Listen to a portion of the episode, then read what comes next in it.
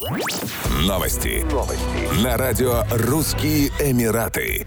Уникальная башня «Прищепка» будет построена в Дубае к 2026 году. 50-этажное здание в виде прищепки для белья будет символизировать укрепление отношений Израиля и Объединенных Арабских Эмиратов и станет самым крупным в мире произведением искусства.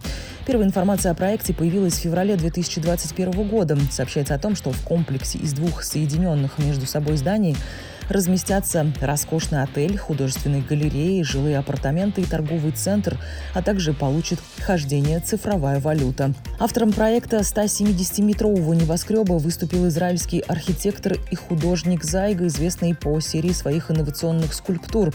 По его задумке прищепка будет представлять собой единый комплекс из двух идентичных половинок, смотрящих друг на друга.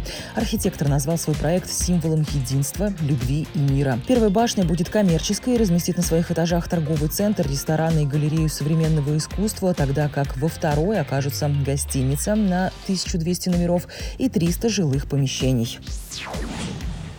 В Объединенных Арабских Эмиратах объявили о формировании новой структуры федерального правительства и о новом механизме работы Кабинета министров на следующие 50 лет. Его высочество шейх Мухаммед бен Рашид Аль Мактум, вице-президент, премьер-министр ОАЭ и правитель Дубая, в частности, объявил о назначении двух новых министров и освобождении некоторых других от их должностей.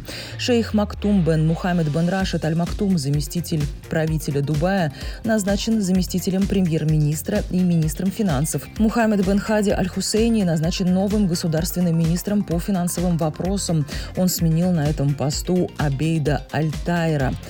Абдалла бен Султан Аль-Нуеми станет новым министром юстиции, а доктор Абдул Рахман Аль-Авар – министром кадровых ресурсов и эмиратизации.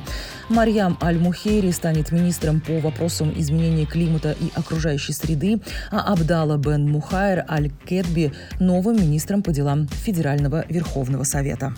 Еще больше новостей читайте на сайте RussianEmirates.com